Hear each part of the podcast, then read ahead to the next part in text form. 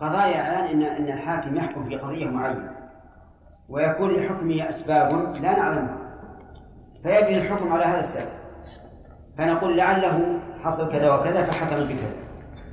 فمثلا الذي القضاء التي وردت عن السلف في في المفقود يقول لعلهم اجتهدوا في ذلك الوقت ورأوا أن أربع سنين يكفي فهمت؟ انتهى الوقت ولا لا؟ لا بعد طيب. باقي ثمان ثواني ثواني. نعم. نعم وليد؟ أحسن إليك المستحاضة الناسية والمستحاضة المبتدئة إيش؟ قال المؤلف في المستحاضة الناسية والمستحاضة المبتدئة تجري ثلاثة ثلاثة أشهر. لماذا يا شيخ لا تنتقل إلى التمييز الصالح؟ ها؟ لماذا لا تعمل بالتمييز الصالح؟ له ما عنده ما عنده تمييز. مراد المستحاضة الناسية التي ليس لها تمييز. لأن اللي عندها تمييز لو ناسية التمييز يبين. فيصل شيخنا حفظك الله. آه، حال المفقود بعض الحوادث قد تتيقن إن الرجل بقي. نعم. كسقوط طائرة مثلا. نعم. أو آه، يعني سفينة غرقت بخلاف الحرب قد ياخذ الرجل أسير ويمكث سنوات. هذا صحيح. يختلف لا شك. لكن أقول هو يختلف. لكن ما يمكن تتيقن حتى في في سقوط الطائرة أنه مات. اللهم إلا أن تحترق بما فيها. هذه يمكن. لكن أحيانا ينجو. إذا ما بقي منها شيء الطائره هذه علمنا أنه مات لا شك. تعتد على طول تعتمد والآن مثل عندنا في بلادنا يكثر المفقودين خصوصا بعد الحرب اللي حدثت صار لها الآن عشر سنوات.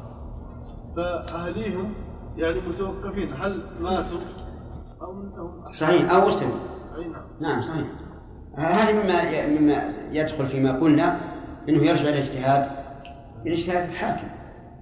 لأنه أحيانا تطالب الدولة ال- ال- الآسرة تطالب ب ب- احضار كشف بالأسرى حتى يعرف. انتهى الوقت. انتهى الوقت. وأمة كحرة في التربص وفي العدة نصف عدة الحرة ولا تفتقر إلى حكم حاكم يضرب يضرب المدة. بضرب. بضرب المدة وعدة الوفاة.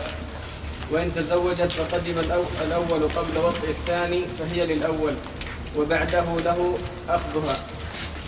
وبعده له أخذها زوجة بالعقل الأول ولو لم يطلق الثاني ولا يطأ قبل فراغ عدة الثاني وله تركها معه من غير تجديد عقد ويأخذ ويأخذ قدر الصداق الذي أعطاها من الثاني.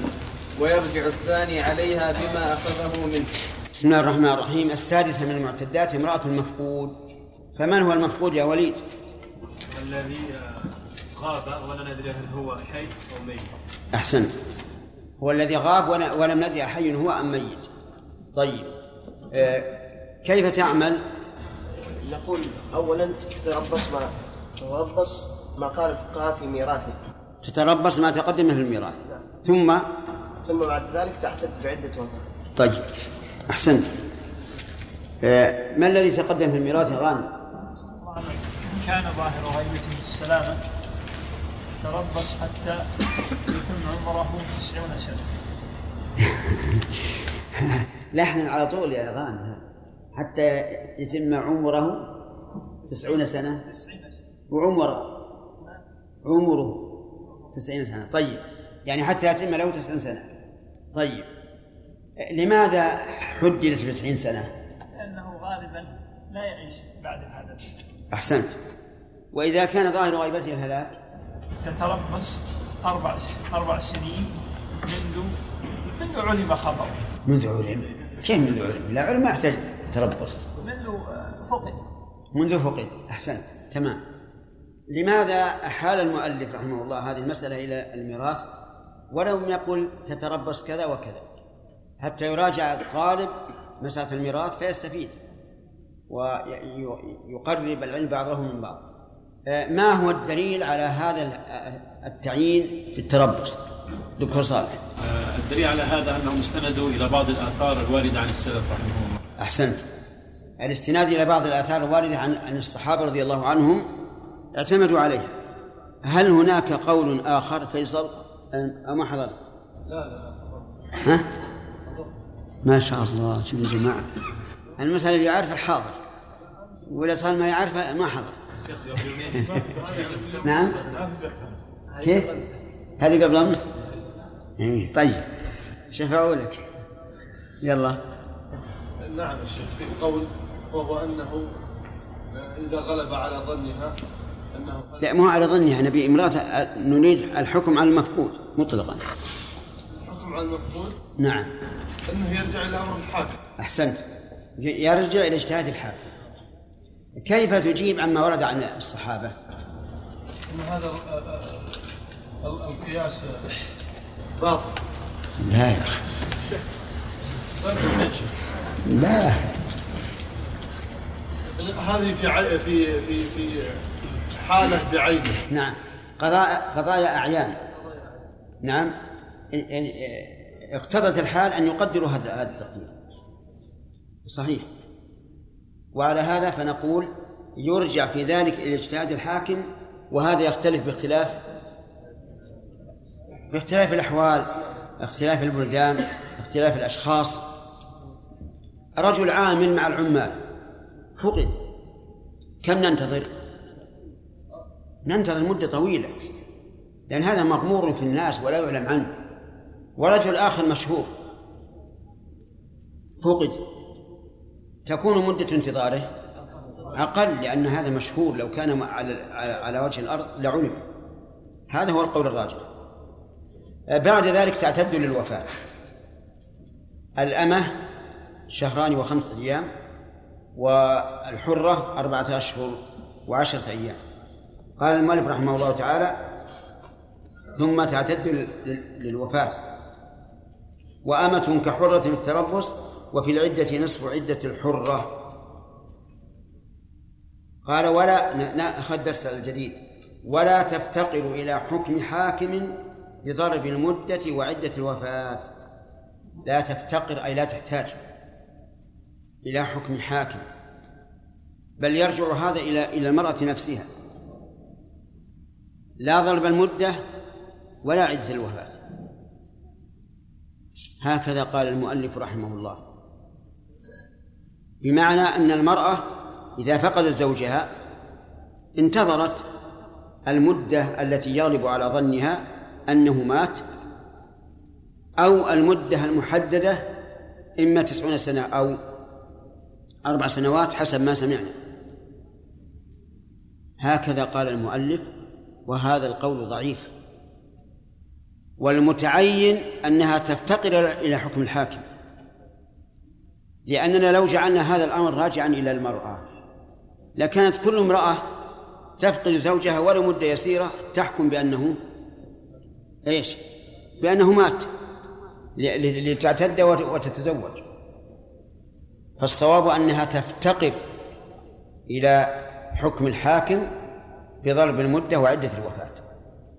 بمعنى أنها إذا فقدت زوجها ذهبت إلى القاضي وقالت زوجي له كذا وكذا من السنوات غاب ولم ندري عنه. فحينئذ يضرب الحاكم المدة مدة التربص ومدة آه، وعدة الوفاة. ربما نقول إن عدة الوفاة لا تحتاج إذا إذا ضرب الحاكم مدة التربص فما فلازم ذلك أنها إذا تمت أجيبه. تبتدي عدة الوفاة؟ ولا حاجة أن تستأذن للقاضي ما دام حق قال القاضي انتظروا مدة عشر سنين. انتظروا مدة عشر سنين انتهت العشر. حينئذ نقول تبتدئ عدة الوفاة دون أن ترجع إلى الحاكم نعم. ثم نعم. وعدة الوفاة لا قرناه قرأناه نعم. قال وإن تزوجت فقدم الأول قبل وطء الثاني فهي للأول. وبعده أي بعد وطء الثاني له أخذها زوجة بالعقد الأول وإن لم يطلق الثاني. إذا تزوجت عن امرأة المفقود وعقد عليها وقدم زوجها فإن كان قبل وطء الثاني فهي له أي للأول وينفسخ عقد الثاني. فإن قال الأول أنا لا أريدها امرأة عقد عليها طابت نفسي منها نقول لا هي لك. سواء رضيت أم لم ترضى. لأن هذا العقد تبين تبين بطلانه. تبين أنه كان في حال زوجية. ولم يحدث شيء يضطرنا إلى أن نبقي العقد. لأن الزوج الثاني لم إيش؟ لم يطأ هذا ما ذهب إليه المؤلف أنها إذا تزوجت آخر وقدم الزوج الأول قبل وطئ الثاني فهي للأول شاء أم أبى. والصحيح أنه يخير كما هو الوارد, عن الصحابة. الصحيح أنه يخير أي الزوج الأول. يقال الآن اختر. إن شئت أخذتها من زوجها وإن شئت أبقيتها معه. كما لو كان ذلك بعد الوطء إذا خذوا خذوا هذه المسألة. إذا قدم قبل وطء الثاني فالمذهب إيش؟ أنها للأول زوجة بلا عقد ولا تحتاج إلى رضاه حتى لو قال أنا لا أريدها نقول هي لك.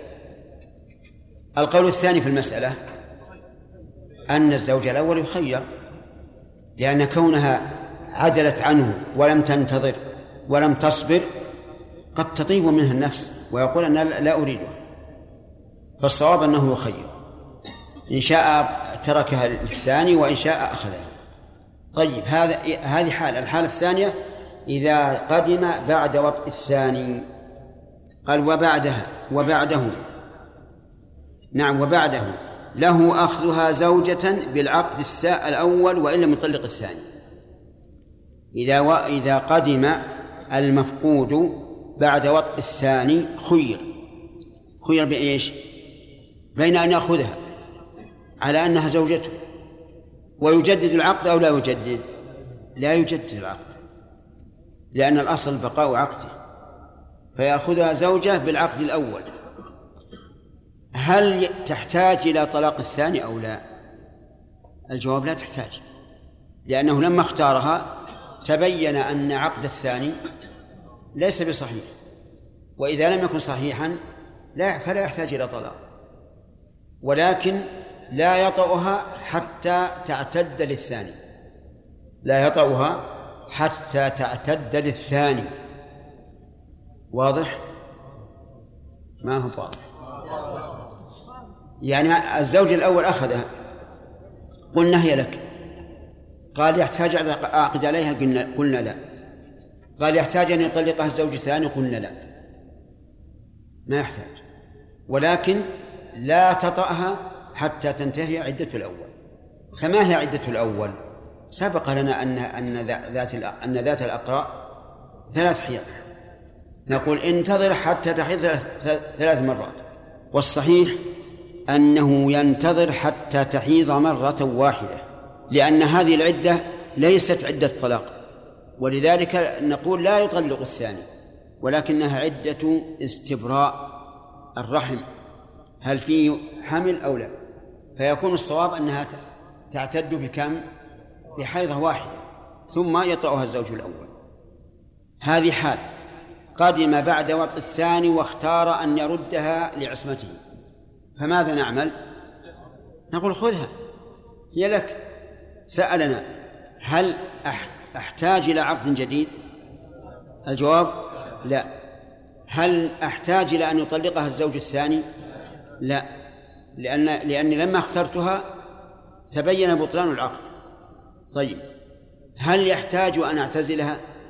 نعم اعتزلها لاحتمال أن تكون حاملا من الزوج الثاني. ولكن اعتزاله إياها هل هو بثلاث حيض؟ أي بعدة مطلقة؟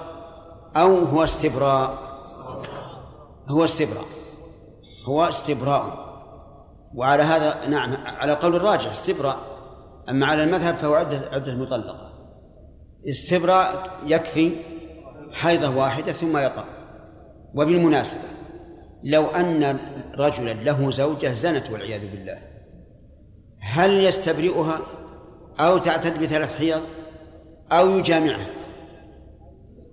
ثلاث ثلاث أشياء.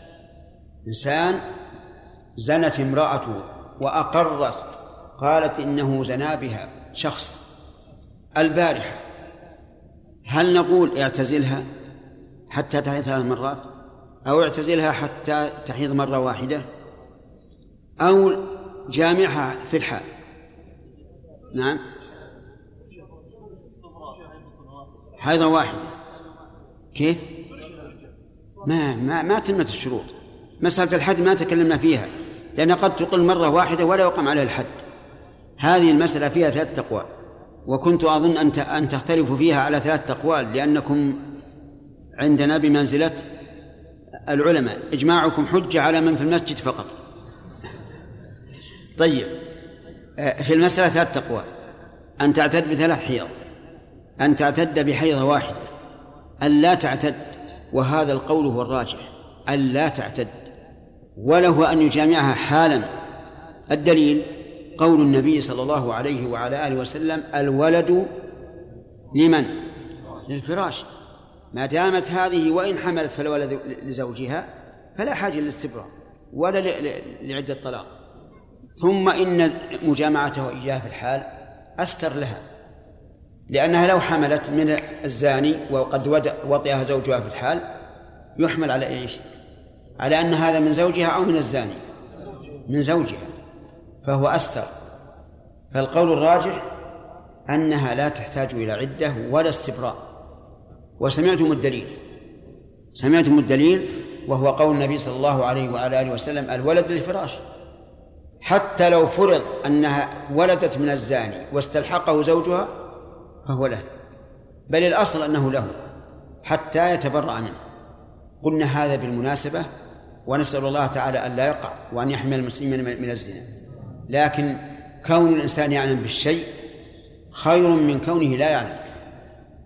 ويأتي إن شاء الله بقية الكلام على حديث في الدرس القادم إن شاء الله تعالى. نعم وليد. القول. أعد. القول بأن المرأة التي فقد زوجها. نعم. كنا تتربص يا شيخ. ها؟ كنا تتربص. نعم. وتعتد. نعم. أليس هذا تكليفها؟ أليس هذا؟ ها؟ تكليفها؟ تكليفها بعبادتين. بإيش؟ بعبادتين. حق. هذا حق لأن الأصل بقاء حياة الزوج. بس لما يعني انتظرت هي سنتين أو ثلاث أنا نقول يكتفي؟ ذكرنا بما سبق أن القول الراجح أنه يرجع إلى اجتهاد القاضي. نعم. لكن لو أن المرأة طالبت قالت أنا أريد الفسخ ولنفرض أن زوجي حي. أنا أريد الفسخ إذا كان لا يحضر إلي. وهو يعطى مهلة أربعة أشهر أو سنة حسب الحال. هنا تكون مطالبة أخرى غير مسألة ال- ال- المفقود. أتريد هذا أنت؟ ها. أظن يعني المذهب أحيانا يكلف الإنسان بعبادتين ما في عبادتين يا رجال. ولنكلفه بعبادتين إذا إذا إذا إذا وجد السبب. لكن الأول تربص للحكم بأن الزوج قد مات. والثاني العدة بناء على أنه حكم بموته. نعم. ارفع صوتك. شيخنا حفظكم الله بالنسبة له زنت امرأة رجل والعياذ بالله. هل له أن يجمع بين أن يجمعها وأن يلاعنها؟ وأن إيش؟ لا لا مهم لاعنة. لأنه ما قذفها هي التي أقرت. نعم. في حديث عائشة آه، هل هل ذكرت أنه صلى الله عليه وآله وسلم بعد بعد بعد الركوع الثاني يعني يقف يعني بعد الركوع مباشرة يسجد؟ بع- بعد الركوع الثاني الركوع الثاني هل بعده قيام؟ يغسله إي بعده قيام لا شك. قيام لكنه ما في قراءة فيه التحميد ويكون هذا التحميد على قدر الركوع. فيكرر حمدا كثيرا طيبا مباركا فيه أو يأتي بتحميد آخر. مما جاءت به السنة. نعم. أحسن الله إليكم يا شيخ. بالنسبة للإمام في اجتماع يوم عرفة هل يجهر في الصلاة؟ هل يجهر في القراءة في الصلاة؟ يوم عرفة؟ لا. لأ- لأنه لا يجرى إلا في الجمعة وعرفة ما فيها جمعة. نعم. بالنسبة للدعاء لو واحد يعني طلب عن واحد عن شخص. ارفع صوتك. وبين حروفك. وأعرب قولك. ها؟ ها؟ طلب عن شخص أن يدعو إي نعم. تكلمنا عليه بالأمس. ما قلنا لا يجوز يا رجل. أعوذ بالله. مشكلة. هذا من طلابنا وي- ويتوهم علينا. لا ينبغي نعم. الرسول صلى الله عليه وسلم طلب عن عمر بن الخطاب أن يدعو له. طلب من من عمر أن يدعو له. وش ماذا قال؟ عمر خرج على السفر لا أحد يتكلم أنا أكلم رجل عاقل. ها؟ لما عمر خرج سفر العمره نعم. الرسول صلى الله عليه وسلم قال لا تنسانا بدعائك يا عمر نعم. لك مهلة ثلاثة أيام. وصحح هذا الحديث. يكفي ثلاثة أيام ولا نقول يومين؟ أقول نعطيك يومين ولا ثلاثة؟ ثلاثة أيام. طيب. لك ثلاثة أيام. ابحث في الكتب واسأل العلماء. اسأل طلاب الحديث غير صحيح. فهمت؟ من المعقول أن الإنسان إنما يطلب الدعاء من شخص فوقه. منزلة فيما يعتقده الطالب. ومعلوم أن النبي صلى الله عليه وسلم أعلى من عمر. قد يقول قائل إذا صح الحديث فلأن عمر سوف يذهب إلى البيت الحرام فيكون أقرب الإجابة فنقول أولا صحح الحديث. لكن لو أوردت عليه حديثا آخر وهو أن النبي صلى الله عليه وسلم قال من لقي أويس القرن فليطلب منه الدعاء. فالجواب أن هذا من خصائص هذا الرجل لأنه كان بارا بأمه يعني أويس فجوزي بهذا.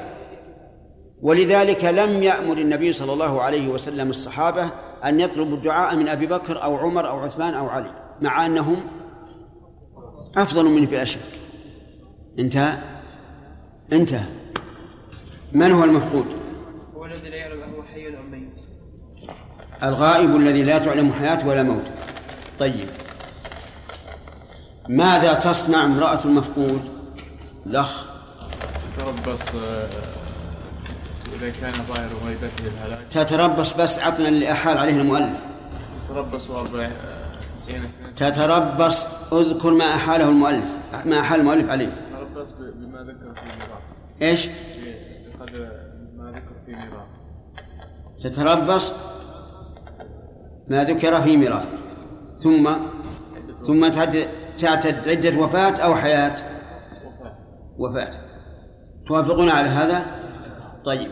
أما أما تربصها قبل أن يحكم بموته فكما سمعت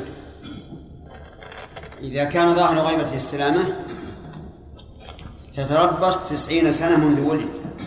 وإذا كان غالبها الهلاك أربع سنوات منذ فقد.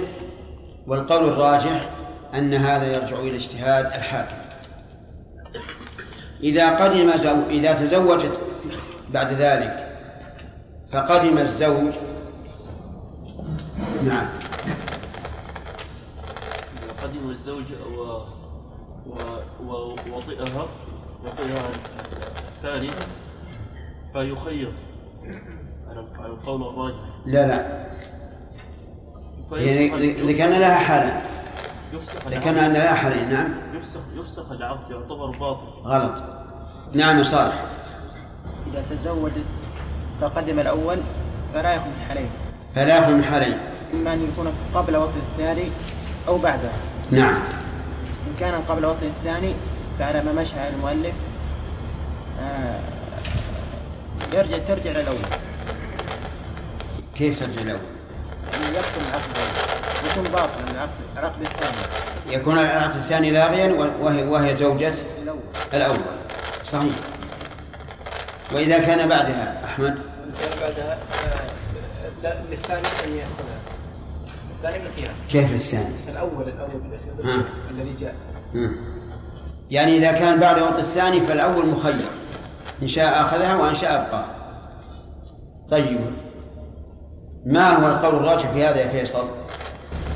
القول الراجح أنه آه، أنه مخير في اراد ان يرجعها أو يتركها للثاني إيه لكن في الصورة الثانية في الحال الثاني ولا في الحال الأولى؟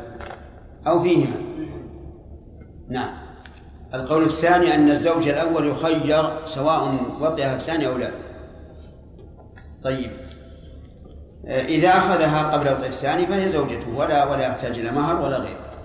والثاني يأخذ مهرها يقول رحمه الله وبعده إذا قدم هذا منتدى الدرس اليوم. أليس كذلك؟ نعم. إيش؟ أي ما ما شرحت نعم. طيب لا بأس. نشوف. يقول مالك رحمه الله تعالى وبعده أي أي بعد وقت الثاني له أخذها زوجة بالعقد الأول. له أي للزوج الأول أخذها أي أخذ المرأة التي تزوجت زوجة بالعقد الأول. ولا يحتاج إلى تجديد عقد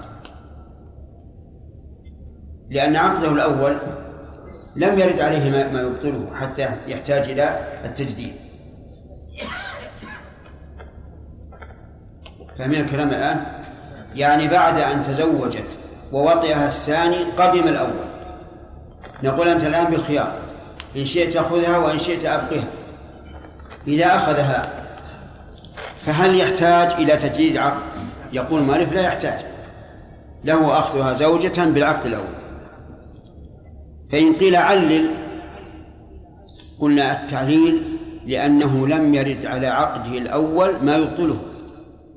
وإذا لم يرد لم يرد ما يبطله بقي بحاله فيأخذها زوجة بالعقد الأول. بقي عندنا الآن إشكال بالنسبة للثاني. الثاني الآن قد أعطاها مهرا وأخذت منه الآن. فنقول لها المهر من الزوج الثاني بما استحل من فرجها. ولكن هل يرجع الزوج الثاني بالمهر على الزوج الأول لأنه أخذها منه أو لا يرجع؟ ننظر كلام المؤلف رحمه الله. فله أخذها زوجة بالعقد الأول. وبعده؟ نعم. ولو لم يطلق الثاني. وله تركها معه من غير تجديد عقد. هذه الحالة الثانية إذا تركها لكن إذا أخذها اقرأ يا عبد. يأخذ قدر الصداق الذي أعطاها من الثاني. ويرجع الثاني عليها بما أخذه منه. منه. بعده؟ طيب. هذا آخر شيء.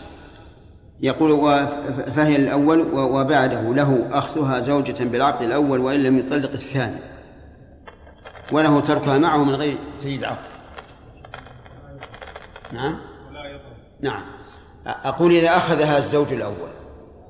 يأخذها زوجة بالعقد الأول ولا يحتاج إلى تجديد عقد. بالنسبة للمهر مهر الثاني هل يرجع به على أحد؟ الجواب لا يرجع. لأن الزوج الثاني استقر المهر عليه بالوطئ فلا يرجع على أحد. أعود مرة ثانية. أقول إذا قدم الزوج الأول وهو المفقود بعد وطئ الزوج الثاني خير بين أن يأخذها أو يبقيها. إذا أخذها فهنا أسئلة. هل يجدد العقد أو لا؟ الجواب لا يجدد. العلة لأنه لم يطرأ على عقده ما يبطله. ثانيا هل يحتاج إلى هل يحتاج الثاني إلى أن يطلقها؟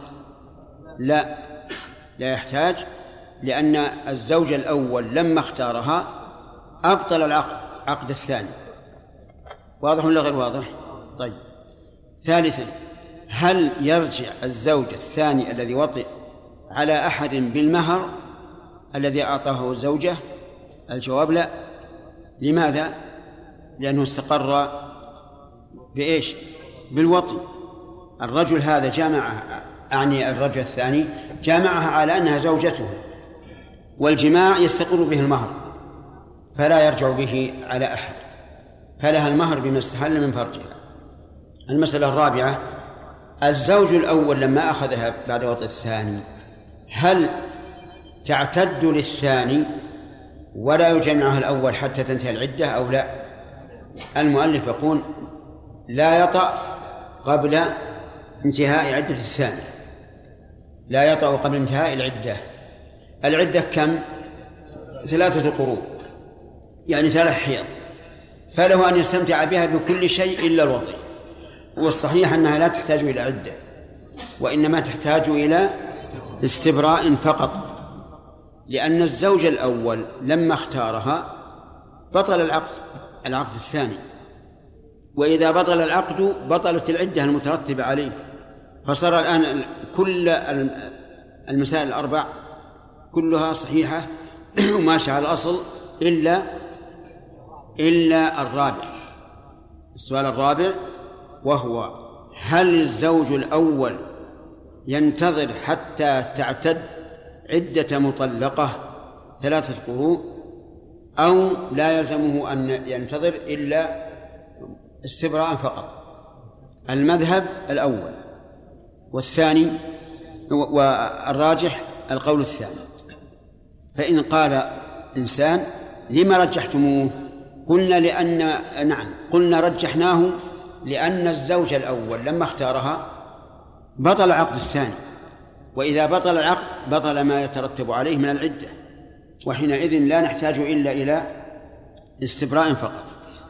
طيب هذا هذا خيار. الخيار الثاني إذا اختار أن تبقى مع مع الثاني. إذا اختار الزوج الأول أن تبقى مع الثاني. إما أن نفسه طافت طابت منها لما تزوجت وإما لئلا ينكد على الزوج الثاني. المهم أنه تركه لأي غرض؟ فهل العقد الأول صحيح؟ نعم فهل العقد الثاني صحيح أو لا؟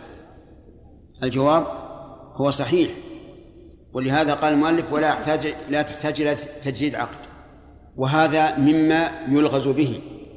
فيقال نكاح توقفت صحته على الإجازة. فما, فما هو؟ فالجواب في امرأة المفقود. إذا تزوجت. آخر ثم قدم زوجها المفقود ووافق على النكاح فإنها لا تحتاج إلى تجديد عقد بالنسبة بالنسبة لمن؟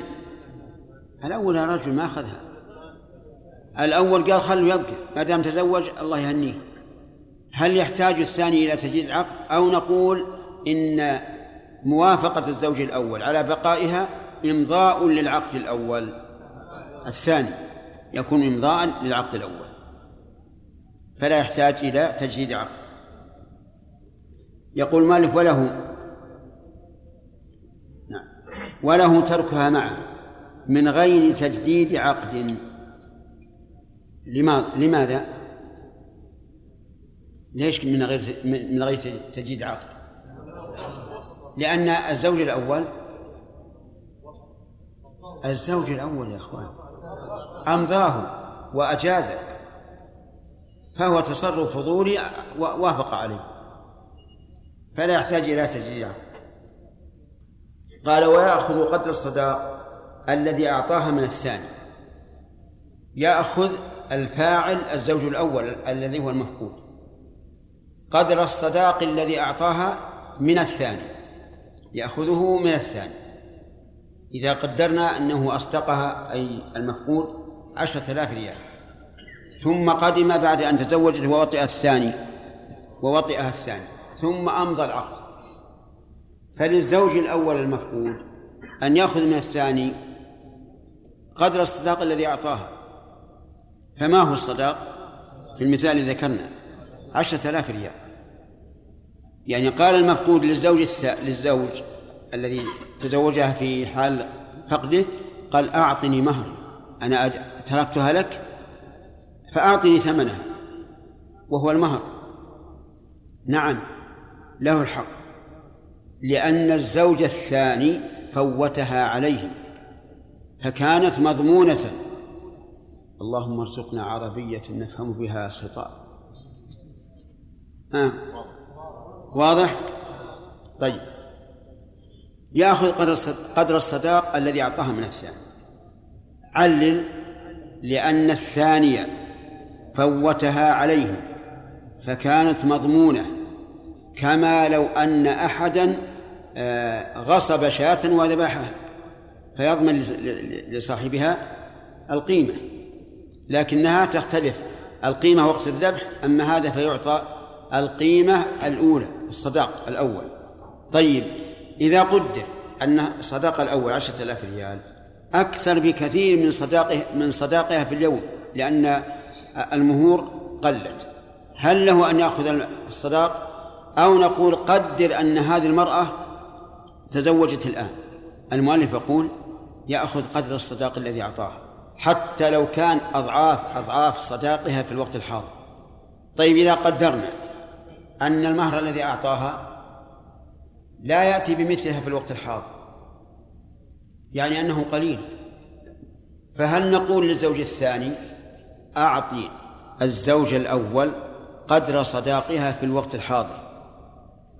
أو نقول ليس له إلا الصداقة إلا الصداق الذي سلمه لها. الثاني أو الأول؟ الثاني. المؤلف يقول يا أخوانا ويأخذ قدر الصداق الذي أعطاها. سواء كان هذا الصداق مثل صداق اليوم أو أقل أو أكثر. لأن الأول إنما خسر عليها أو آه، بذل لها الصداق فقط فيعطى ما بذل. واضح ولا غير واضح؟ طيب. إذن يأخذ الزوج الأول من الزوج الثاني قدر الصداق الذي أعطاها سواء كان مثل صداقها اليوم أو أقل أو أكثر. لأنه أي الزوج الأول أنفق هذا عليها فيرد إليه. قال المؤلف ويرجع الثاني عليها أي على الزوجة بما أخذه منه. لما سلم الثاني للأول المهر وهو في المثال الذي ذكرنا كم؟ عشرة آلاف. يرجع الزوج الثاني على الزوجة بما أخذه الزوج الأول منه. كم يرجع عليها بكم؟ عشرة آلاف. يقول أنا الآن ضمنت لزوجك عشرة آلاف وعشرة آلاف قد دخلت عليك فأعطينيها. هذا وجه كونه يأخذ قدر آه، قدر الصداق الذي أعطاه نعم هذا وجه كونه يرجع كونه يرجع عليها بما أخذه الزوج الأول منه. نعم؟ واضح؟ طيب. هذا ما ذهب إليه المؤلف هذا ما قاله المؤلف رحمه الله أن الزوج الثاني يرجع على الزوجة بما أخذه الزوج الأول منه. وجهه؟ أن الصداق الذي أعطاها الأول دخل على من؟ دخل عليها. فإذا كان دخل عليها فلترده. والقول الثاني أصح. أنه لا يرجع الزوج الثاني عليها بما أخذه الزوج الأول منه. اللهم إلا أن تكون قد غرته. أما إذا كان عالما بأنها امرأة مفقود فإنه لا يرجع عليه بشيء. لماذا؟ لأنه دخل على بصيرة يعلم أنه تحت الخطر فلا يرجع عليه بشيء. اللهم علمنا ما ينفعنا. ها؟ علمتم ولا لا؟ طيب. نأخذ أسئلة على هذا. إذا قدم الزوج الأول بعد وطئ الثاني فله الخيار. بين إيش؟ أن يتركها للزوج الثاني أو يأخذها. إذا أخذها يترتب عليه مسائل. المسألة الأولى هل يجدد له العقد أو لا؟ لا يجدد. يأخذ زوجه بالعقد الأول. المسألة الثانية هل يحتاج الثاني إلى إلى تطليق لها؟ لا لا يحتاج. لأنه لما ألغي العقد ألغي ما ترتب عليه. الثالث هل يتجنبها الزوج الأول حتى تعتد بثلاث قروء؟ أو يتجنبها حتى يستبرئها بحيضة. القول الراجح الثاني والمذهب الأول. الرابع؟ نعم المهر. أي أي مهر؟ المهر. هل يكون استقر للمرأة فلا يرجع الزوج الثاني عليها ولا على الزوج الأول؟ أو يرجع؟ لا يرجع لأن المهر استقر بالوضع هذا إذا أخذها الأول. إذا أبقاها وقال هي لك فهل يحتاج إلى تجديد عقد؟ نعم لا يحتاج لأن إبقاءها إمضاء للعقد الأول لأن لأن إبقاءها إمضاء للعقد عقد الثاني عليها فلا يحتاج إلى تجديد عقد ثانيا هل تحتاج إلى عدة؟ لا لأنها زوجة باقية ما ما حصل فراق ثالثا هل يرجع الزوج الأول على الزوج الثاني بالمهر؟ الجواب نعم لأن الزوج الثاني فوتها عليه. الرابع هل يرجع الزوج الثاني بالمهر الذي دفعه للأول؟ هل يرجع على الزوجة؟ أو لا يرجع. المذهب يرجع والصحيح أنه لا يرجع. تمام؟ هذا حكم. والحمد لله أن هذه المسألة وقوعها قليل. لكن لو كان وقوعها كثيرا ما نسيت. في ظني لو أنني سألتكم بعد يومين أو ثلاثة عن هذه المسائل لوجدتها قد نعم قد تبخرت. إلا أن يشاء الله. لكن هذا التفصيل الذي ذكرناه إن شاء الله سيجعلها سهلة. يحيى معنا وفهم الحمد لله. طيب. آه الأخ يحيى آه، نركز عليه لأنه آه، ليس في اللغة العربية ك يعني من الجيدين مع أنه ما شاء الله في الإعراب والنحو جيد. طيب. انتهى الوقت. وفيما أخذنا كفاية. نعم. الشيخ جزاكم الله خير الزوج الثاني قلنا إنه يرد لا يرد على الزوج الأول شيئا. لا يرد؟ لا يرد على الزوج الأول شيئا. متى لا يرد؟ إلي. إذا لا يرد على الزوج الأول شيئا إذا إذا أخذ إذا أخذ الزوج الأول لا يرد. إذا اختارها الزوج الثاني ووافق الأول يؤخذ منه قدر قدر الصداق للأول. قلنا الزوج الثاني. نعم الزوج الثاني لا يأخذ من الأول صداقة. نعم. أنه بما استحل بما استحل نعم. الزوج الثاني الزوج الأول قلنا إنه يأخذ من الثاني الصداقة. والزوج الأول يمكن أنه قبل ذلك استحلها يعني. فلماذا؟ أي نعم. هو ما هو الزوج الأول لا يريد لا يأخذ الصداق من المرأة. المرأة ما له عليها سبيل. الزوج الأول. لكن يأخذ الصداق من الزوج الثاني الذي فوتها عليه.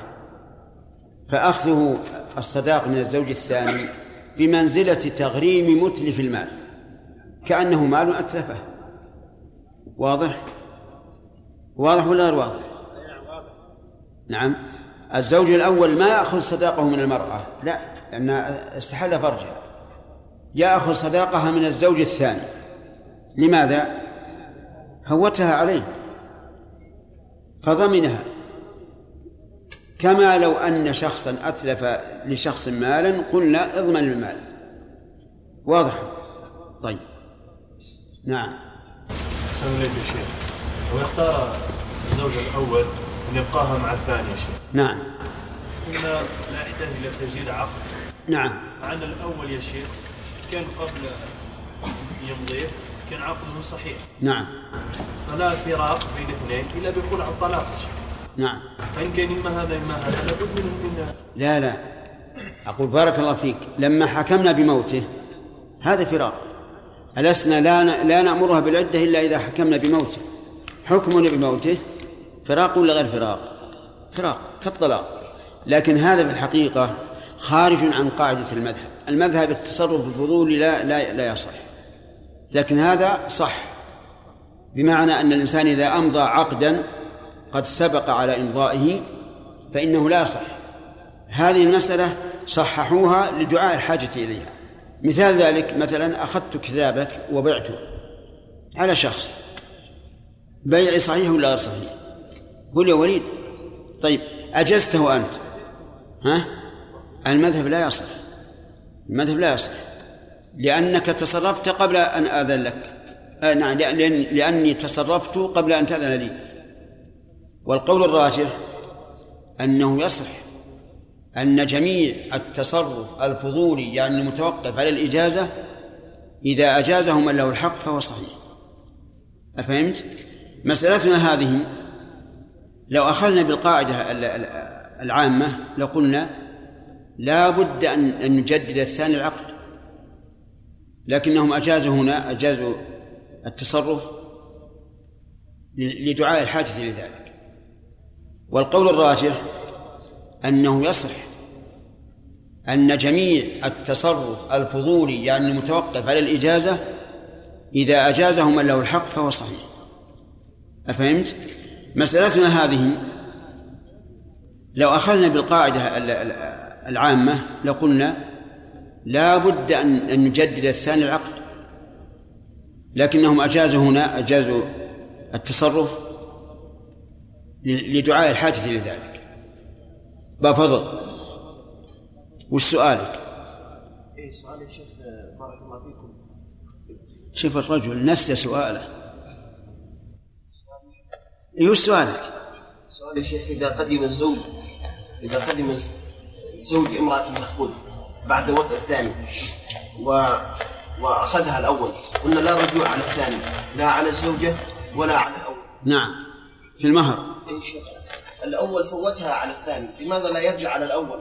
لا يرجع على ما فوتها؟ لأن الثاني مخاطر. هو الذي خاطر بنفسه. يعرف أنها امرأة إنها امرأة مفقود ربما يأتي المفقود. فهو الذي يعني خاطر بنفسه. زال الإشكال؟ إيه زين الحمد لله. نعم. ارفع يدك. لا اللي وراء. نعم. لا لا. إذا كان إذا حملت من الثاني فإنه لا بد أن أن تضع. حتى الاستبرة لا بد من الوضع. انتهى الوقت ولا؟ فيصل؟ طيب. نعم. ارفع يدك. نعم. لماذا الزوج الأول يرجع بالصداقة لعطاء زوج الزوج؟ لأنه فوتها عليه. هذا هذا هذه المرة الثالثة التي نسأل عنها في هذا المكان. لا أقصد الزوج الأول. الزوج الأول يرجع على الثاني بالصدقة الذي أعطاه. لأنه فوتها عليه. تزوجها وهي زوجته. أن يأخذ الصداقة اللي أعطاها الزوج الثاني. ألم تفهم أن ما مثلنا بعشرة آلاف صداقة الأول؟ طيب. لما أبقاها للثاني نقول ارجع على الثاني بعشرة آلاف. لماذا يرجع؟ لأنه فوتها عليه. لولا تزوجه بها لكانت للزوج الأول. واضح؟ الله إنما ما ما أبغى أخليك بالحي نعم؟ اليوم بالرأس نومي له بالرأس. وش عندك؟ فهمت ولا ما فهمت؟ زين الحمد لله. نعم. أحسن الله إليك يا شيخ. إذا أتى المفقود قبل وضع الثاني نعم. هل ترد الزوجة كاملة؟ ما في مهر. إذا قدم المفقود قبل أن يطأ الثاني فلا مهر أصلا. لأنه لما اختارها بطل العقد. والعقد بطل قبل أن يوجد ما يقرر المهر. يعني أقصد بعد العقد. مين بعد العقد. لما اختارها الزوج الأول صار العقد الثاني ما لا, لا قيمة له. كيف؟ أي إذا كانت أخذت شيئا ترده. نعم. انتهى الوقت؟ عدة. وتمت عدة الأول ولا يحتسب منها مقامها عند الثاني ثم اعتدت له بعقد بعد انقضاء العدتين. بسم الله الرحمن الرحيم الحمد لله رب العالمين وصلى الله وسلم على نبينا محمد وعلى آله وأصحابه أجمعين. سبق الكلام على المعتدات وأنهن ست. ثم ذكر المؤلف فصولا في ما يتعلق بالعدة. منها قال من مات زوجها الغائب أو طلقها وهو غائب اعتدت منذ الفرقة وإن لم تحل.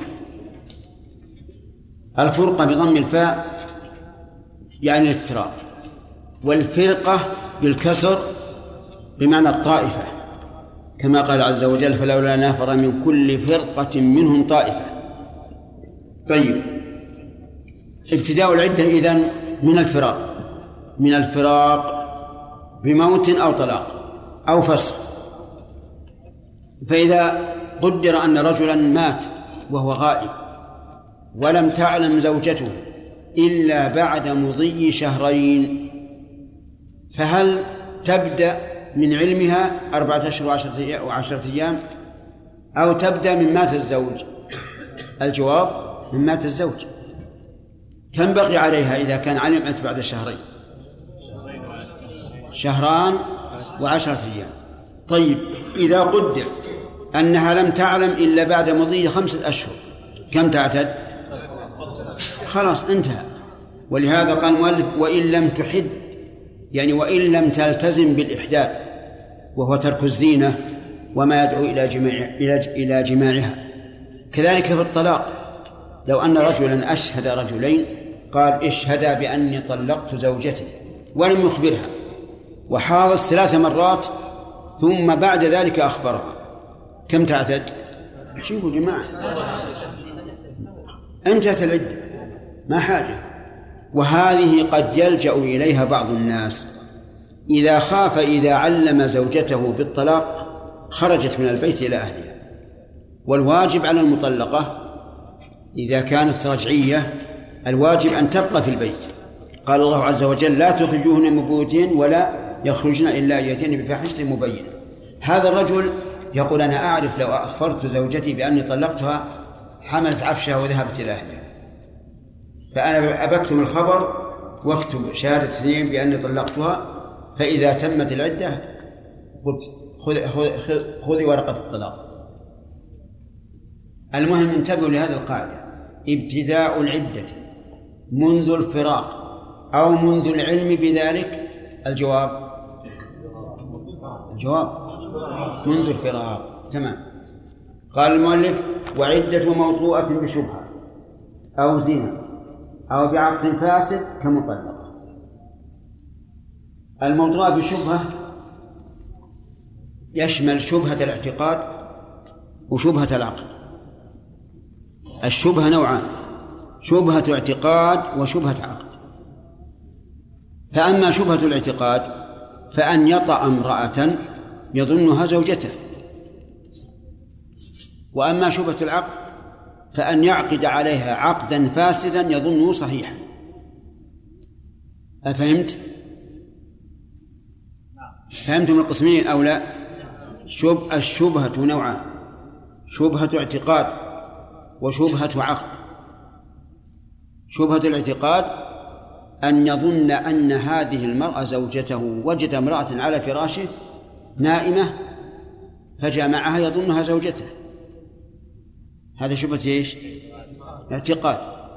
شبهة عقد أن يعقد أن يعقد عليها بلا ولي. ظنا منه أن الولي ليس شرط في النكاح. فهذا شبهة شبهة عقد. إذا وطئ امرأة بشبهة سواء شبهة اعتقاد أو شبهة عقد فعليها العدة. ولهذا قال كمطلقة. وسبق لنا بيان عدة المطلقة فلا حاجة إلى إعادته. إذا كانت تحيض كم عدتها؟ ثلاث حيض. إذا حملت من هذا الوطء عدتها إلى وضع الحمل. هذه واحدة. ثانيا أو زنا. زنا. عدة الموضوعة بزنا. كمطلقة. فإذا زنى بامرأة وجب أن تعتد ثلاث حيض إذا كانت من ذوات الحي أفهمتم الآن؟ نعم. طيب. الثالثة بعقد فاسد كما لو تزوجها بدون شهود. على القول بأن الشهود بأن الشهادة شرط فالعقد إذن فاسد إذا جامعها فقد جامعها بعقد فاسد. طيب. كمطلقة على حسب التفصيل السابق. وهذا ما ذهب إليه هذا ما قاله المؤلف رحمه الله وهو المذهب. القول الثاني أن عدة الموضوع بشبهة كالمطلقة. لأن الرجل. وطئها على أنها إيش؟ على أنها زوجته. فهي كمطلقة. بناء على اعتقاد الزوج. قصدي بناء على اعتقاد الواطئ أما عدة المزني بها فإن كانت ذات زوج فلا عدة لها. ليس لها عدة إطلاقا. لأن العدة في حقها استبراء.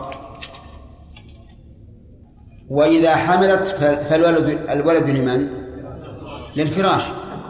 فلا فائدة من العدة. ما دام الولد للفراش بكل حال فلا فائدة من العدة وهو المروي عن الخلفاء. أن الزانية ذات الزوج لا عدة عليها. وسبق نعم. بل نقول الآن ينبغي للإنسان إذا علم أن زوجته زنت والعياذ بالله وتابت أن يجامعها في الحال. حتى لا يبقى في قلبه شك في المستقبل هل حملت من هذا من من جماع الزنا أو لا أو لم تحمل. فإذا جمعها في الحال حمل الولد على إيش؟ على أنه للزوج ليس للزاني. أما إذا كانت الزانية ليس لها زوج فلا بد أن تستبرئ بحيض على القول الراجح خلافا لما ذهب إليه المؤلف من أنها تعتد كمطلقة. الثالثة الموضوعة بعقد فاسد وهو يعتقد أنه فاسد لا يعتقد أنه صحيح لأنه لو اعتقد أنه صحيح صارت موضوعة بشبه لكن يعتقد أنه فاسد يعرف أن النكاح بلا ولي غير صحيح.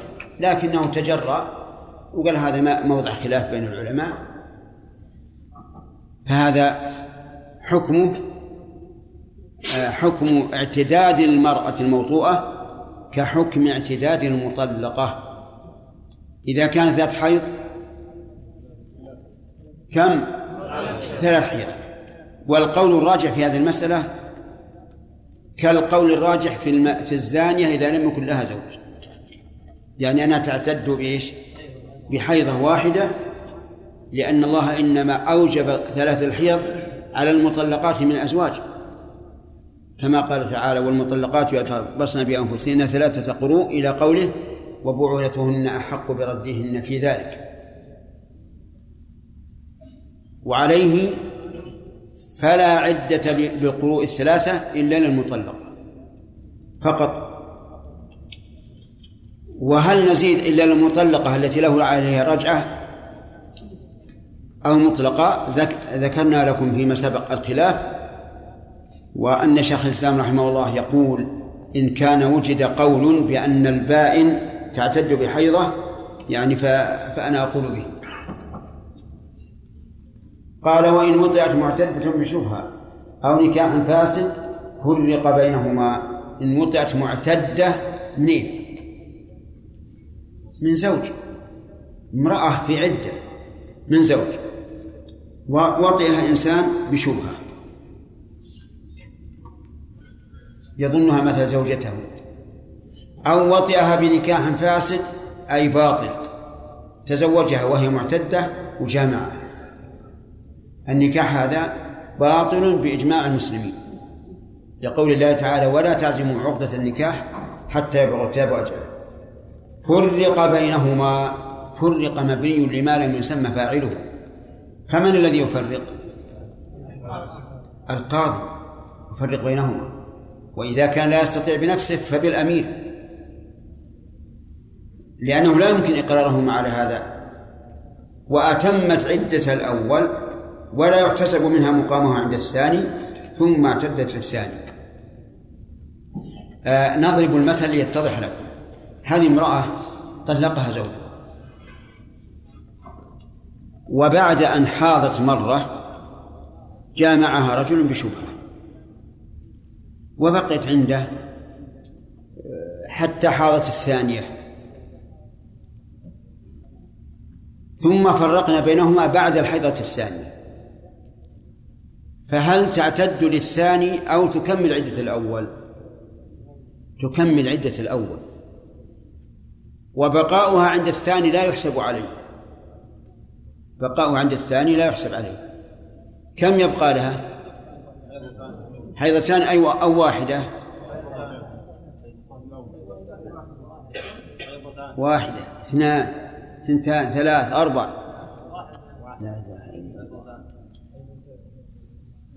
هي حاضت مرة واحدة.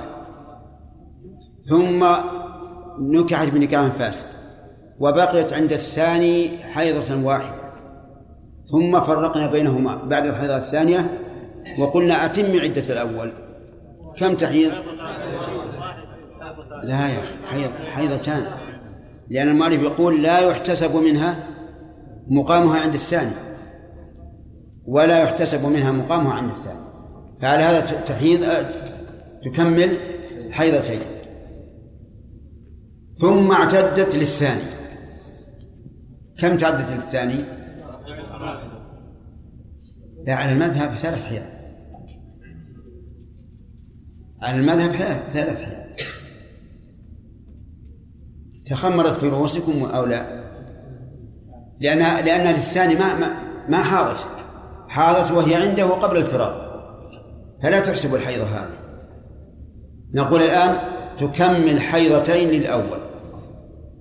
ثم تستأنف ثلاث حيض لمن؟ للثاني. طيب. ثم اعتزل الثاني وتحل له بعقد بعد انقضاء العدتين. تحل له أي للثاني بعقد بعد انقضاء العدتين. أي أي العدتين؟ عدة الأول وهي حيضتان وعدته هو وهي ثلاث حيض يكون المجموع خمس حيض. وقول تحل له بعقد.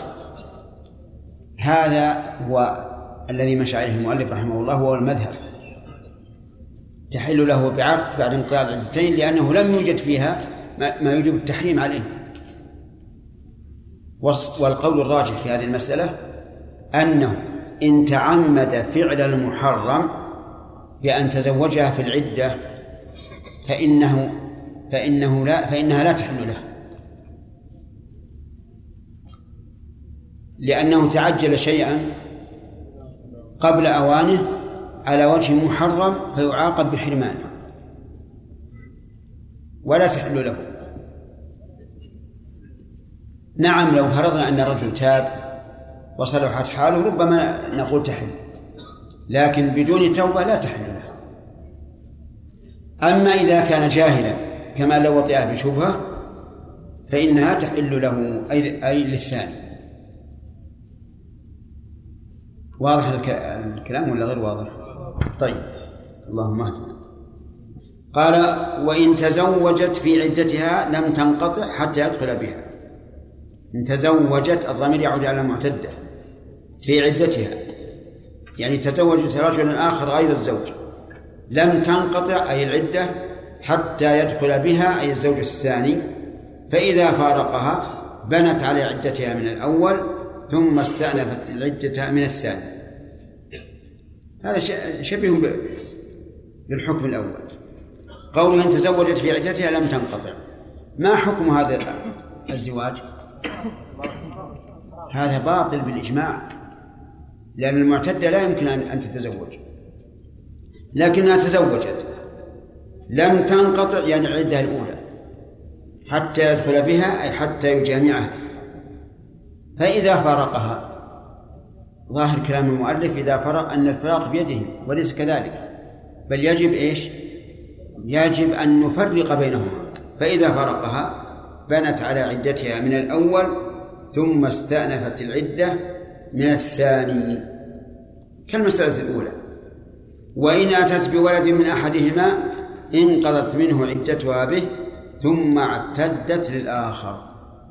يعني لو فرضنا المرأة هذه المعتدة التي جمعها غير الزوج كانت حاملا من زوجها ثم وضعت تنقضي عدتها من الزوج أو من الواطئ الثاني من الزوج لأن أحن له. وإن قدر أنها حملت من الثاني فإنها تنقضي عدتها من الثاني بوضع الحمل لأن الحمل له. قال ثم استأنفت العدة من الثاني. نعم ثم اعتدت للآخر. إن كان الحمل للوطئ الثاني فبعد وضعه تعتد للزوج. وإن كان من الزوج فبعد وضعه تعتد للذي وطئها.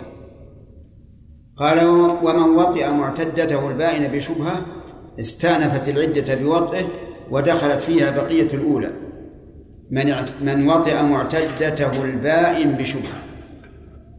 البائن هي التي ليس لها رجعة. مثل أن يطلقها على عوض. يعني يا محمود الزوج طلق زوجته على عوض فالطلاق بائن. لكنه جامعها بشبهة ومن الشبهة أن يظن أن البائن كالرجعية يجوز أن يطأها وتحصل به الرجعة. يقول مالك رحمه الله استأنفت العدة بوطئه يعني بدأت من جديد. فإذا قدر أنه وطئها أي زوجها الذي أبانها بعد حيضتين. كم بقي عليها؟ حيضة واحدة. قلنا تستأنف العدة لكن يقول المؤلف دخلت فيها بقية الأولى. فتستأنف ثلاث حيض وتدخل فيها الحيضة الباقية من الطلاق الأول. كلام عربي. طيب مثال هذا المثال. اسمع. رجل طلق زوجته على عوض وبعد أن حاضت مرتين. وطئها. ظنا منه أنه يجوز أن يراجع التي طلقها على عوض. الوطي هذا؟ شبهة ولا شبهة؟ شبهة. نقول الآن عليها أن تعتد. عليها أن تعتد. بكم؟ ثلاث حيض طيب. هل هذه الحيض الثلاث بعد أن تنتهي العدة الأولى؟ بمعنى أن نقول تحيض مرة واحدة ثم تستأنف ثلاث حيض؟ أو أن بقية الأولى تدخل في الحيض الثلاث؟ الثاني يقول المؤلف دخلت فيها بقية الأولى. وسبق أنه لو جامعها رجل آخر فإنها تكمل عدة الأول ثم تستأنف العدة للثاني. هنا نقول تستأنف العدة وإن لم تكمل العدة الأولى لأن بقية الأولى تدخل فيها ووجه ذلك أن العدة الآن لرجل واحد. فتداخلت العدتان. واضح ولا غير واضح؟ واضح؟ طيب. وإن نكح من أبانها في عدتها ثم طلقها قبل الدخول بنت إن نكح من أبانها. يعني رجل أبان زوجته ولنجعل المثل الذي نضربه أن طلقها على عوض الرجل إذا طلق زوجته على عوض لا يمكن أن يراجعها إلا بعقد. واضح؟ هذا الرجل بعد أن طلقها على عوض في نفس العدة عقد عليها. يجوز ما في مانع. طيب إذا إذا فعل ذلك يقول إذا إذا طلقها قبل الدخول بنت. إيش معنى بنت؟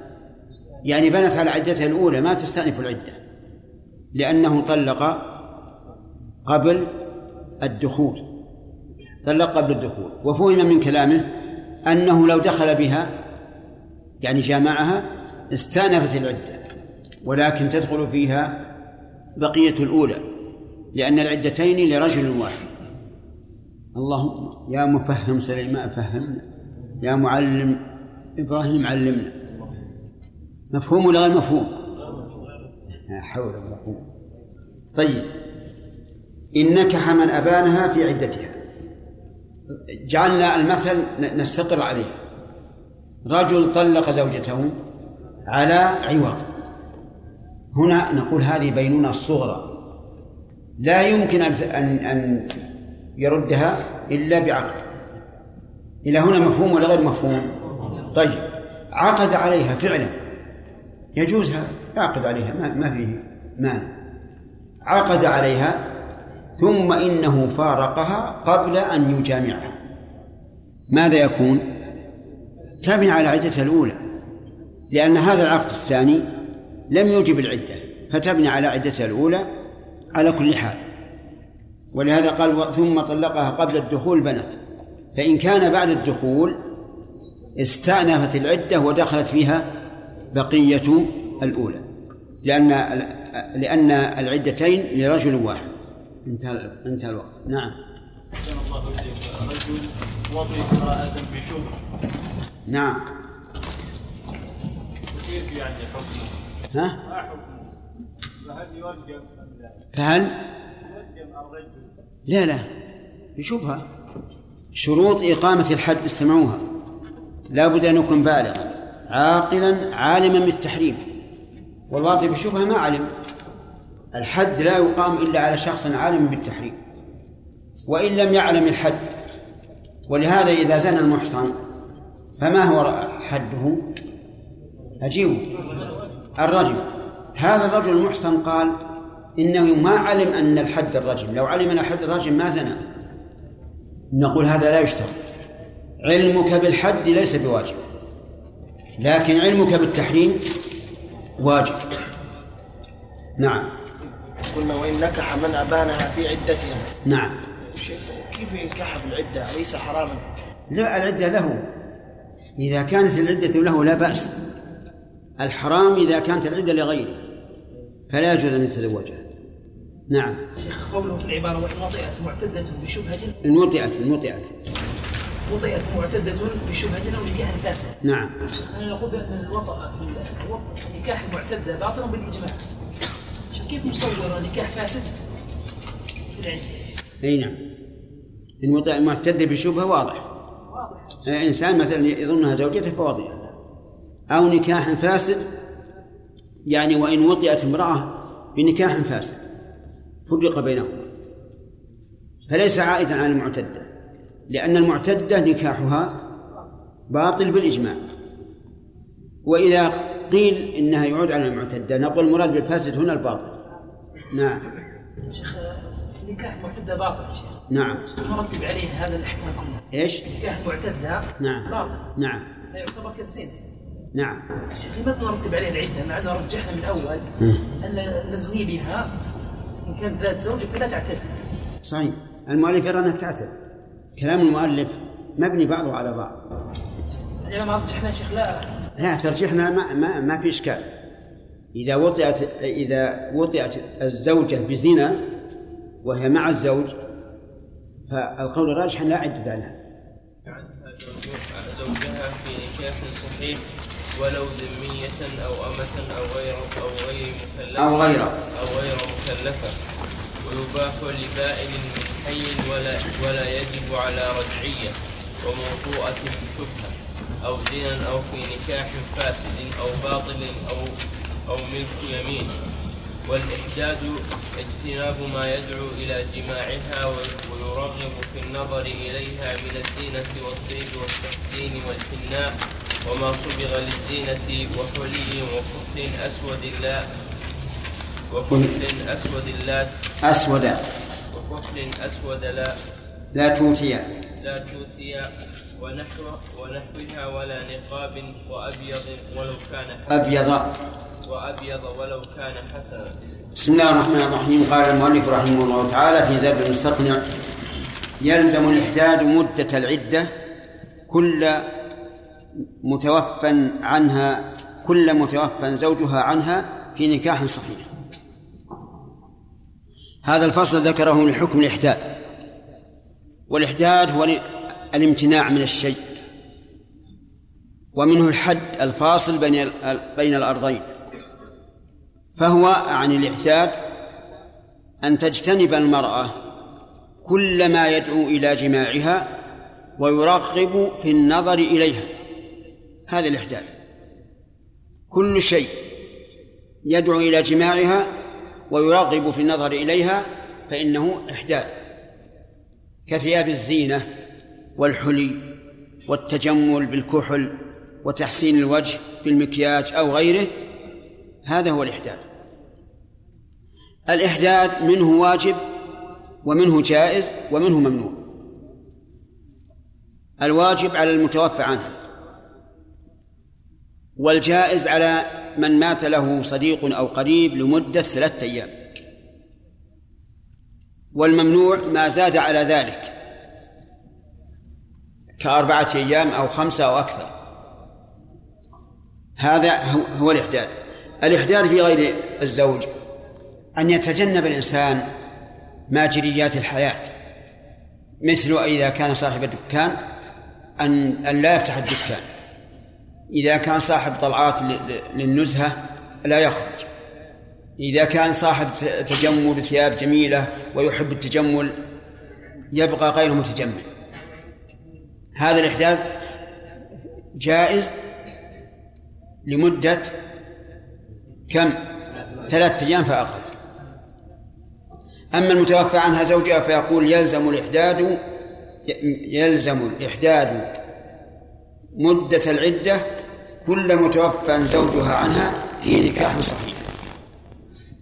أما إذا كان في نكاح غير صحيح فإنه لازم لازم الإحداد كما لو مات زوج امرأة تزوجها بلا ولي فإنه لازمه الإحداد لأن النكاح غير صحيح. لكن الصواب أن أن أن الإحداد يلزم كل من لزمته العدة. وقد سبق في أول كتاب العدد أن العدة تجب في النكاح الفاسد دون الباطل. وعلى هذا نقول الإحداد تابع للعدة. متى وجبت العدة على المتوفى عنها زوجها وجب عليها الإحداد. ولو ذمية أو أمة أو غير مكلفة. هذه إشارة الخلاف. ولو ذمية والذمية هي من عقدت لها الذمة من الكفار. وفي قوله رحمه الله ولو ذمية فيه تساهل. والصواب أن يقال ولو كتابية. لأنه لا يشترط في جواز نكاح الكتابية أن تكون ذمية. ولأن الذمة تعقد لغير أهل الكتاب كالمجوس ومع ذلك لا تحل لا يحل نكاحها المجوسية. فهذا التعبير فيه نظر والصواب أن يقال ولو أجيب ولو كتابية لأن الكتابية وهي اليهودية أو النصرانية يحل نكاحها سواء كانت ذمية أو معاهدة أو مستأمنة. و ولأن المجوسية قد تكون ذمية لأن الذمة تعقد للمجوس ومع ذلك لا يحل نكاحها. فالتعبير هذا فيه نظر طردا وعكسا. ولو نعم أو أما أو أمة هذا صحيح. يعني يلزم الإحداد على المتوفى عنها زوجها ولو كانت أمة. كيف تكون أمة؟ نعم تكون أمة إذا كان زوجها رقيقا لأن الرقيق يجوز أن يتزوج الأمة. أو كان حرا ممن يجوز له نكاح الإماء.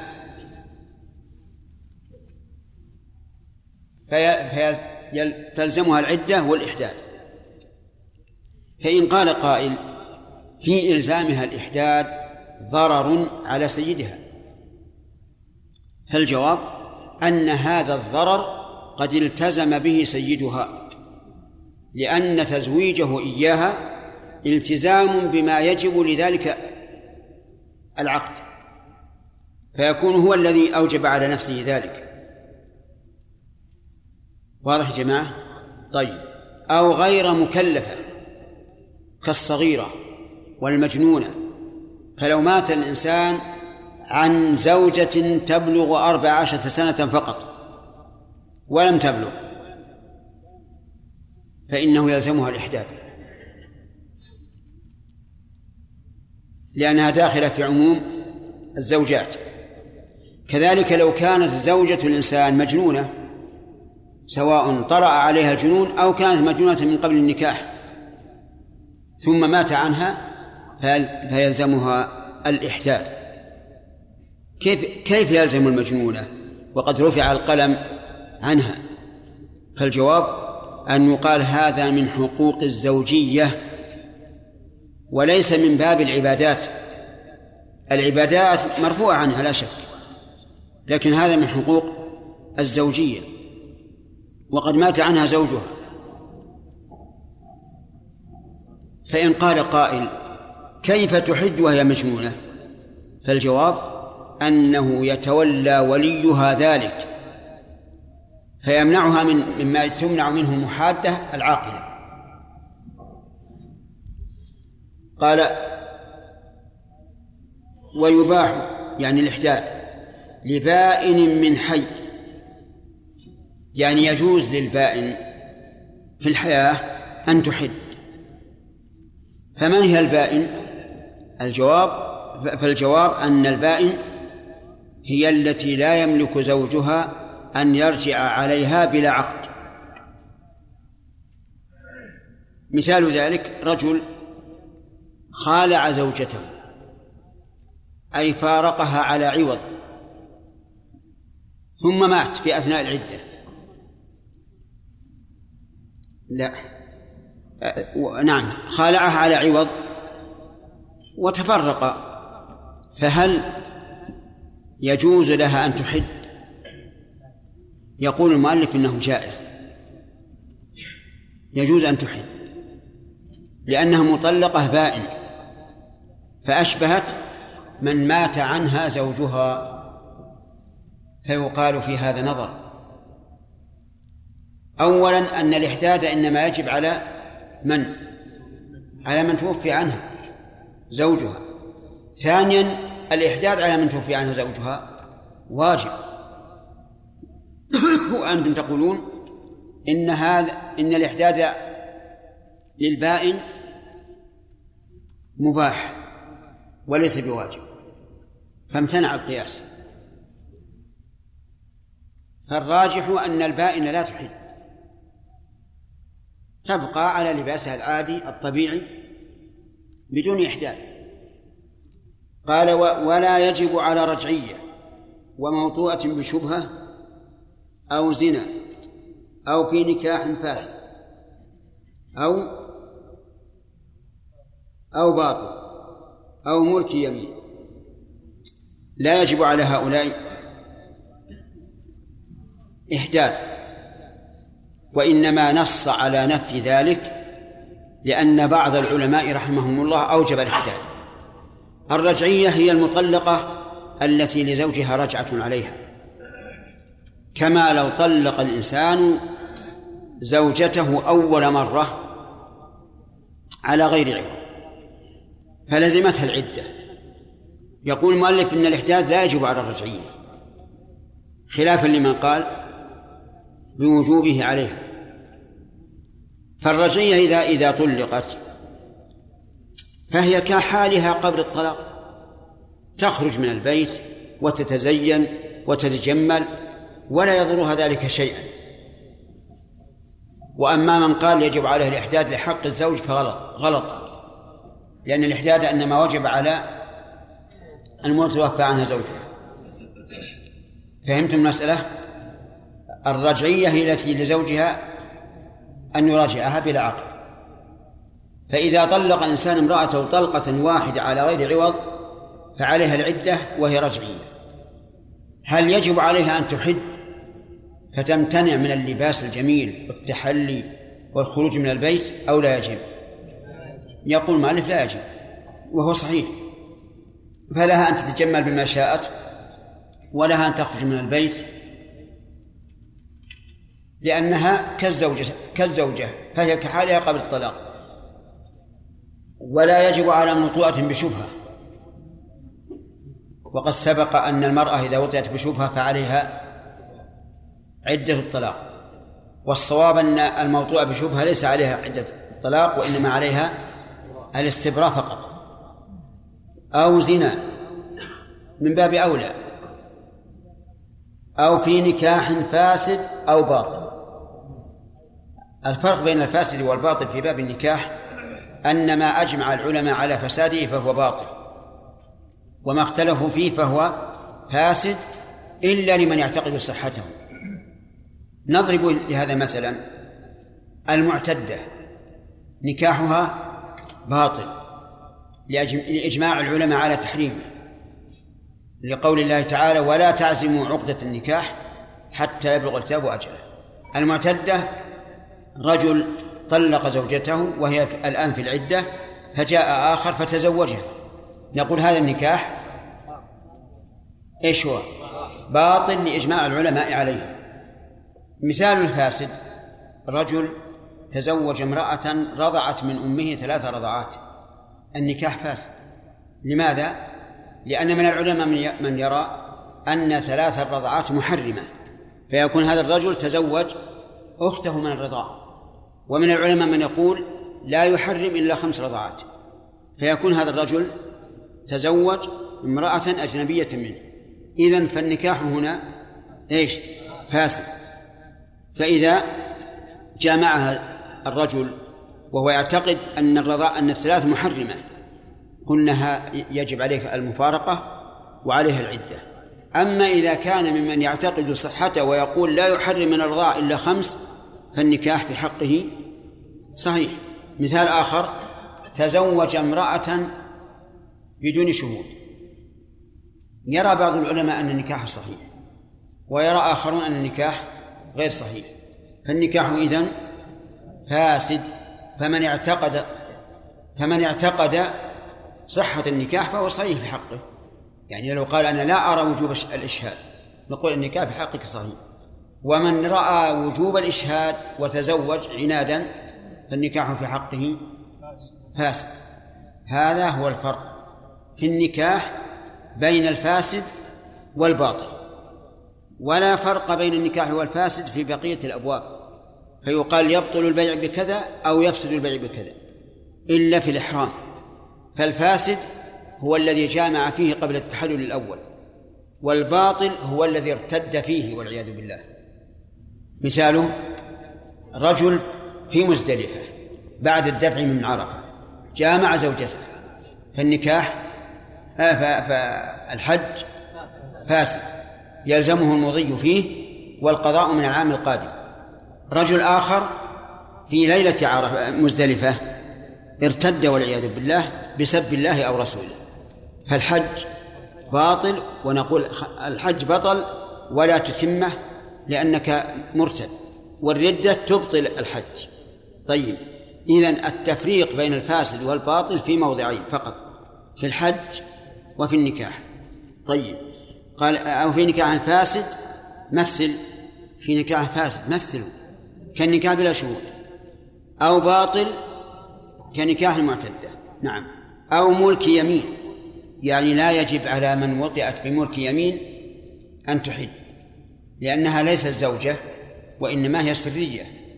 فلو فلو جامع السيد أمته ثم مات فهل عليها إحداث؟ فالجواب لا لأنه مالك لأنه وطئها بنكاح أو بملك يمين. السيد جامع أمته المملوكة ثم مات عنها. هل يجب عليه الإحداد أو لا يجب؟ لا يجب. ليش؟ لأن هذه العدة م... لأنها معتدة بملك اليمين. بعد أن مات زوجها سيدها تعتد لكن هي موطوءة بملك اليمين. فلا فلا إحداد عليها وهذا صحيح. ثم قال والإحداد اجتناب ما يدعو إلى جماعها ويرقب في النظر إليها. هذا ضابطه. اجتناب ما يدعو إلى جماعها مثل التزين فالرجل مثلا إذا دخل بيته ووجد زوجته متجملة بالحلي واللباس